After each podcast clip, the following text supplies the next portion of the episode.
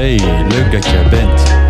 Hier kan je luisteren naar een overdenking, zodat je wat brandstof hebt voor je reis vandaag.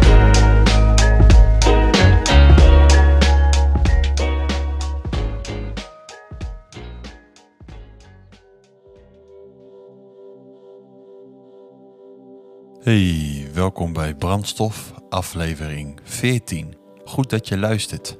Vandaag wil ik het eens met je hebben over bemoedigen. Soms lijkt het wel namelijk dat de wereld echt klaagt. Er is altijd wel iets dat beter kan. Een van de eerste dingen die Jezus ons leert is om de anderen te blijven bemoedigen, ondanks de strijd. Sterker nog, juist dan. De kracht van het evangelie is namelijk een bemoedigende houding. Zelfs in het dieptepunt van het leven kunnen wij de ander blijven geven wat God ons al heeft gegeven. Zorg dat je in de aanwezigheid van Jezus blijft om dit te kunnen doen. Natuurlijk moet je ervoor waken niet zelf aangestoken te worden door negatieve energie, om hard mee te doen met ontevredenheid en klaagzangen. Tijd met God voorkomt dit.